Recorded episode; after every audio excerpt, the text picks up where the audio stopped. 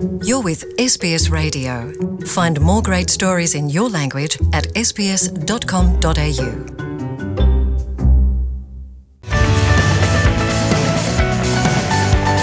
พอดแคสต์ซีรีส์มองหลักอาชีพในออสเตรเลียจาก SBS ไทย sbs.com.au/thai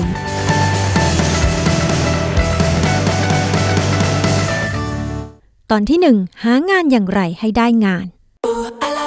ยิ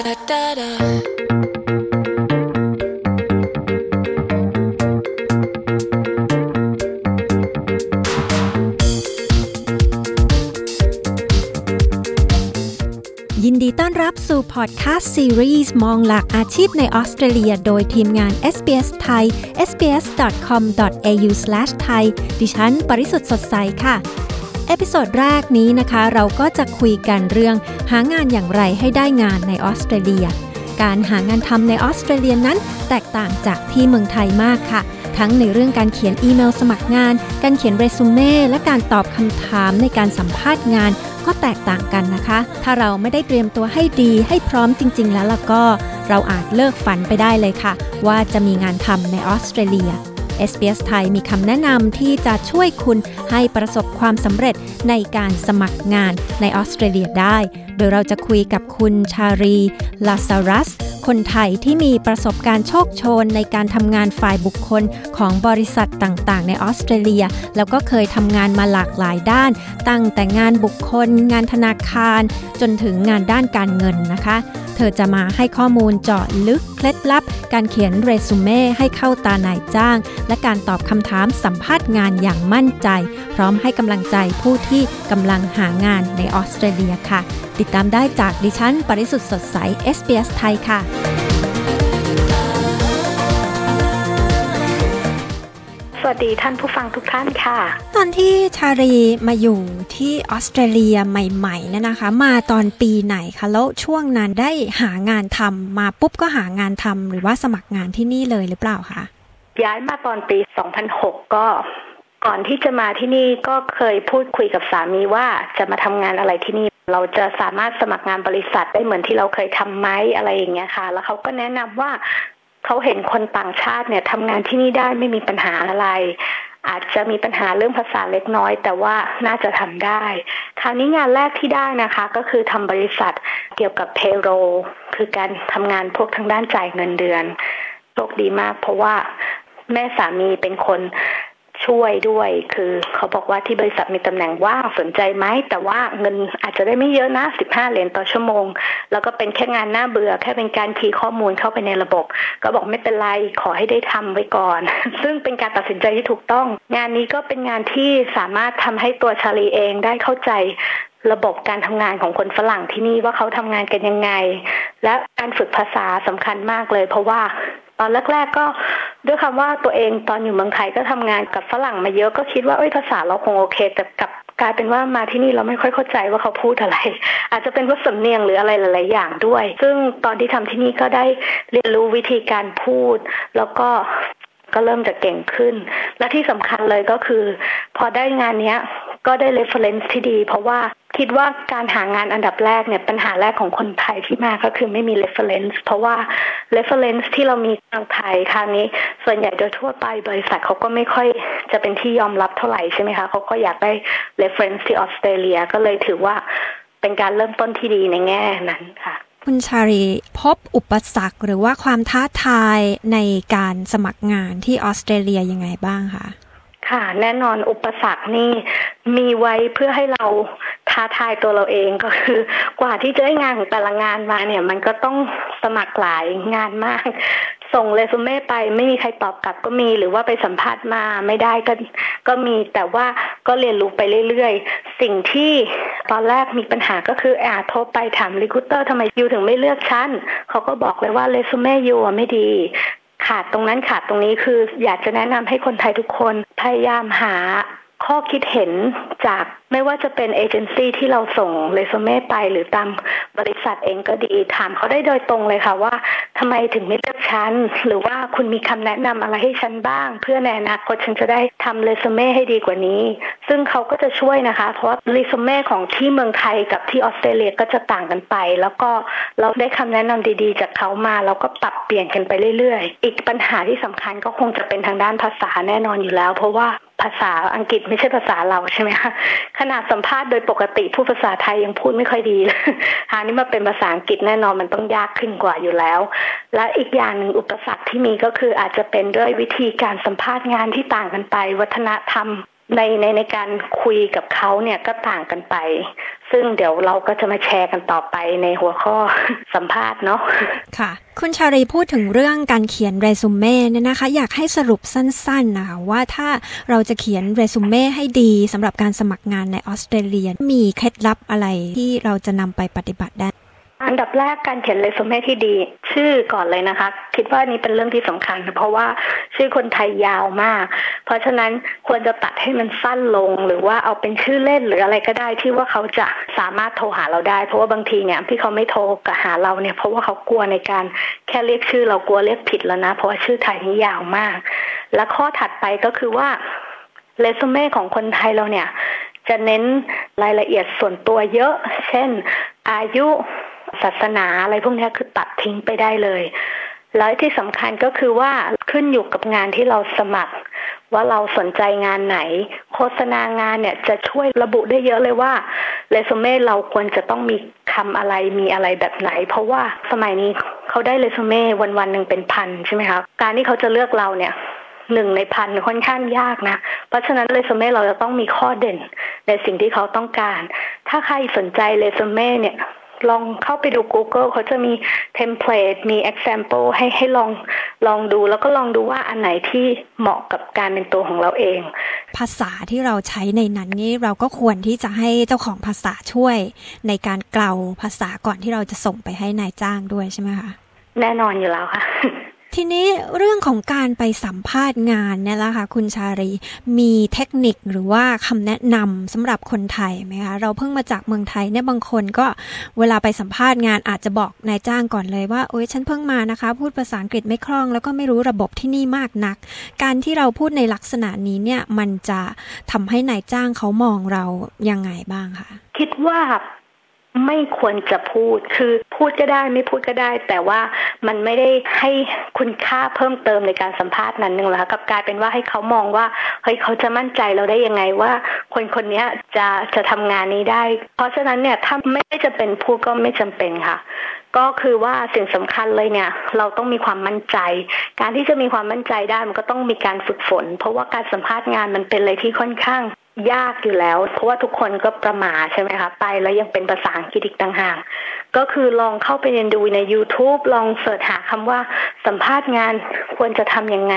เพราะว่าถ้าเราเห็นเนี่ยเราก็จะรู้ว่าเราควรจะพูดอย่างนี้ หรือเราไม่ควรจะพูดอย่างนี้ แล้วสิ่งสำคัญเตรียมตัวไปเยอะๆค่ะ เมืองไทยเราเนี่ยพื้นฐานของคนไทยเรามีความอ่อนน้อมถ่อมตนใช่ไหมคะในการสัมภาษณ์เมืองไทยเนี่ย เราก็ไม่ควรที่จะสบตากับผู้สัมภาษณ์โดยตรง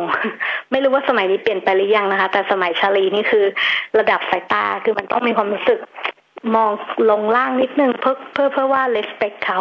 แต่ว่าที่ออสเตรเลียเนี่ย เราต้องมองตาเขาเลย แล้วก็ให้เขาเห็นด้วยความว่าเรามั่นใจและเราตั้งใจที่จะทำงานจริง ๆ แล้วถ้ามีคำถามอะไรที่เขาถามเราแล้วเราไม่เข้าใจเนี่ย อย่ากลัวที่จะถามเขากลับ เพราะบางทีเนี่ยเขาชอบด้วยซ้ำที่เราถามคำถามเขาเพราะว่าเขาก็มีความรู้สึกว่าเราอยากจะได้งานนี้จริง ๆ แล้วเราสนใจจากงานนี้จริง ๆ เพราะว่าคนไทยโดยทั่วไปไม่ค่อยกล้าถาม อย่างที่เขาบอกว่ามีกฎสำคัญเลยกัน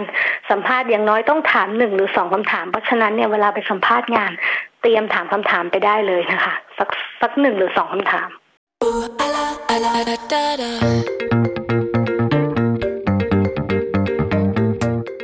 คุณกำลังฟังตอนที่หนึ่งของพอดแคสต์ซีรีส์มองหลักอาชีพในออสเตรเลียจากทีมงาน SBS ไทย sbs.com.au/thai เราคุยอยู่กับคุณชารีราสารัส แนะนำการหางานอย่างไรให้ได้งานในออสเตรเลีย มาฟังเคล็ดลับดีๆ จากคุณชารีราสารัสกันต่อค่ะ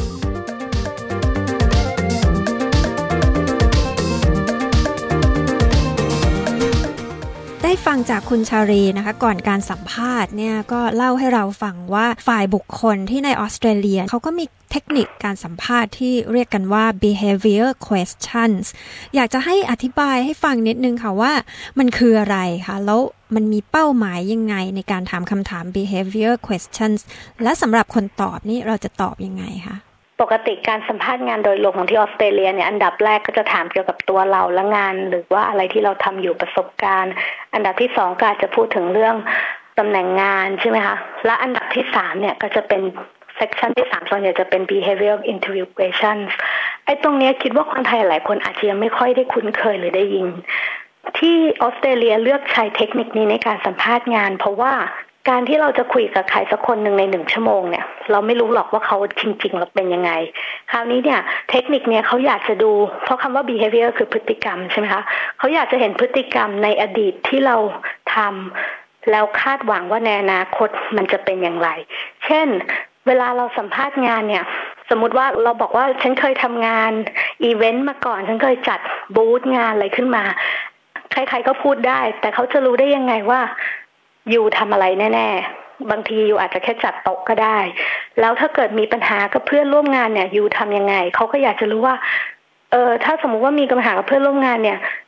วิธีที่อยู่จะจัดการเนี้ยอยู่จะทํำยังไง เช่นอยู่อาจจะเข้าไปคุยกับเขาแล้วหรือไม่จะไปคุยกับแอดไวเซอร์หรืออะไรก็แล้วแต่คือเขาอยากจะรู้ว่าพฤติกรรมที่เราจะทำเนี่ยทำอย่างไร จะให้คุณชารีลองยกตัวอย่าง behavior questions เนี่ยนะคะ แล้วก็แนวทางในการตอบเนี่ยค่ะค่ะสมมุติว่า question ส่วนใหญ่ question เนี่ยจะเริ่มต้นจากคำว่า tell me about a time or describe about the time or give me an example ลองดูหนึ่งอันนะคะ tell me a time when you had a problem with your team member how did you resolve it and what was the result เพราะฉะนั้นสังเกตนะคะว่าทุกอย่างเป็น past tense หมดเลยเป็นอดีตทั้งนั้นเลย เพราะฉะนั้นเนี่ยเขาต้องการรู้เรื่องความจริงที่เกิดขึ้น เพราะว่าเขาอยากจะรู้ว่าในสถานการณ์นั้นเนี่ยอยู่แก้ไขปัญหาได้ยังไง เพราะฉะนั้นคำตอบไม่มีคำว่าผิดหรือคำว่าถูกเขาแค่อยากจะเข้าใจเราเท่านั้น เพราะฉะนั้นเนี่ย เทคนิคในการตอบเนี่ยสิ่งสำคัญเลย มันจะมีหลายโมเดลที่เราสามารถเลือกได้ที่ชาลีแนะนำเขาเรียกว่า star model หรืออีกอย่างหนึ่งคือ car model อย่าเพิ่งไปสนใจว่ามันคืออะไร แต่ว่าคำว่า S คือมาจาก situation T มาจาก task A มาจาก action R มาจาก result สรุปง่ายๆก็คือว่าเราเหมือนการเล่าเรื่องเนี่ย เราต้องเล่าให้เขาเข้าใจใช่ไหมคะเพราะฉะนั้น situation เราต้องบอกเขาก่อนว่า เรื่องมันเกิดขึ้นเกี่ยวกับอะไร เช่นในในเหตุการณ์เนี้ยชาลีก็อาจจะบอกว่า there was a time when I used to work in this place แล้วก็บอกว่ามีอะไรเกิดขึ้น คือเหมือนเป็น background เรื่องเฉยๆให้เขารู้ว่าเรากำลังจะเล่าเกี่ยวกับอะไร ที task เพราะฉะนั้น task ก็คงจะเป็นเกี่ยวกับทางด้านว่า ตอนนั้นน่ะงานที่เราทำอยู่คืออะไร เช่น ตอนนั้นเป็น receptionist ที่โรงแรมนี้ A ใน action นั้นเราทำยังไง เราก็บอกเขาไปอ๋อหลังจากที่ฉันมีปัญหากับเพื่อนเนี่ย สิ่งแรกที่ฉันทำก็คือว่าฉันชวนเขาออกไปนั่งกินกาแฟแล้วลองคุยกันว่าเกิดอะไรขึ้นมีปัญหาอะไรกันหรือเปล่า ถ้าเกิดฉันพูดอะไรที่ไม่ดี ฉันก็ขอโทษนะ อ่า พอ result result ก็คือผลปรากฏที่ได้ เพราะฉะนั้น result ก็คือหลังจากนั้น เป็นยังไงหลังจากนั้นเพื่อนอาจจะดีกับเรามากขึ้น หรือว่าหลังจากนั้นอาจจะแย่ลง ซึ่งมันไม่จำเป็น result จะต้องดีเสมอไปเพราะบางทีมันก็มี result ที่อาจจะผิดพลาดไปได้บ้าง แต่ว่าเราสามารถเลินจากสถานการณ์นั้นเป็นยังไง เพราะฉะนั้นเนี่ยคนที่เขาสัมภาษณ์เขาแค่อยากรู้เฉยๆว่า พอเรามีปัญหาเงี้ยเราแก้ไขกับมันยังไง แล้วผลมันเป็นยังไง เราเรียนรู้อะไรจากมันในในสิ่งที่เกิดบ้าง คำถามเหล่านี้ก่อนที่เราจะไปสัมภาษณ์งานนี่เราอาจจะต้องลองคิดหรือว่าตั้งคำถามสมมุติขึ้นมา แล้วก็มีการฝึกฝนในการตอบให้มันคล่องๆก่อนที่จะไปใช่ไหมคะใช่ค่ะ แล้วทุกคนก็ถามเราจะรู้ได้ไงว่าคำถามอะไร เพราะฉะนั้นเนี่ยต้องขึ้นอยู่กับงานที่เราสมัคร เช่นงานที่เราสมัครเนี่ยเขาต้องการทีมเวิร์ก ก็แน่นอนคำถามมันต้องต้องเกี่ยวกับการทีมเวิร์กแล้ว เพราะฉะนั้นเนี่ยลองไป Google คำว่า behavior interview questions ดู มันจะมี list เลย เช่นถ้าเป็นทีมเวิร์กมีคำถามที่จะถามเนี่ยห้าคำถาม หรือว่าถ้าเป็นเกี่ยวกับ leadership อย่างบางคนทำสนใจทำงานทางด้าน manager อย่างเงี้ย มันก็จะมีเลยห้าหกคำถามที่เขาน่าจะถาม เพราะว่าถ้าไม่เตรียมตัวไปเนี่ย ตกม้าตายทันที ไม่ว่าจะเป็นคนไทยหรือฝรั่งนะคะฝรั่งก็ยังจากที่สัมภาษณ์มาก็เคยเห็นเขาแบบว่าอึ้งเหมือนกันนึกไม่ออก แต่ถ้าไปแล้วอะมันนึกไม่ออกจริง ๆ ก็ไม่เป็นไรก็บอกกับเขาว่า do you mind if we come back to this question again เขาก็จะเข้าใจเพราะบางทีมันมีเหตุการณ์ แบบว่าหัวสมองว่างเปล่า เขาก็โอเค บอกเขาเดี๋ยวค่อยกลับมาคำถามนี้ได้ไหมคะอะไรเงี้ยคุณชารีอยากจะฝากอะไรถึงคนไทยที่กำลังหางานทำในออสเตรเลียบ้างไหมคะ อยากจะฝากกับเพื่อนๆพี่ๆทุกคนนะคะ ว่าอย่าย่อท้อการทำงานการสมัครงานเนี่ยมันอาจจะมีความท้าทายสูง อย่าคิดว่าเราเป็นคนไทยภาษาเราไม่ดีเราถึงไม่ได้งาน คือทุกๆอย่างมันต้องฝึก มันต้องมีความอดทนคือ บางคนก็เคยพูดว่าสมัครไปตั้งร้อยงาน แล้วยังไม่ได้สักที เราต้องสู้ต่อไป เราต้องทำให้ได้ ถ้ารู้สึกเคว้งคว้าง รู้สึกอยากจะหาคำตอบนะคะ ก็มีหน่วยงานหลาย ๆ หน่วยงาน ไม่ว่าจะเป็นที่ว่าเอมเสืออะไรเงี้ยเขาก็จะช่วยทางด้านว่า การหางานทำยังไง เราควรจะเริ่มต้นตรงไหนอะไรที่เราต้องควรปรับปรุง ลองดูลองพูดคุยกับคนเยอะ ๆ ก็คืออยากจะฝากไว้ให้ทุกคนเข้มแข็งและสู้ๆค่ะ ค่ะ วันนี้ขอบคุณมากนะคะ ที่คุยกับ SBS ไทยค่ะ ค่ะ ขอบคุณมากครับ ติดตามฟังพอดแคสต์ซีรีส์มองหลากอาชีพในออสเตรเลียจาก SBS ไทยตอนต่อไปได้เดี๋ยวนี้เลยไม่ต้องรอกดฟังที่พอดแคสต์ด้านล่างนะคะ และติดตามเรื่องราวน่าสนใจอื่น ๆ จากเราได้ที่เว็บไซต์ sbs.com.au/thai หรือไปกดไลค์และ follow เราได้ทาง Facebook ที่ facebook.com/sbsthai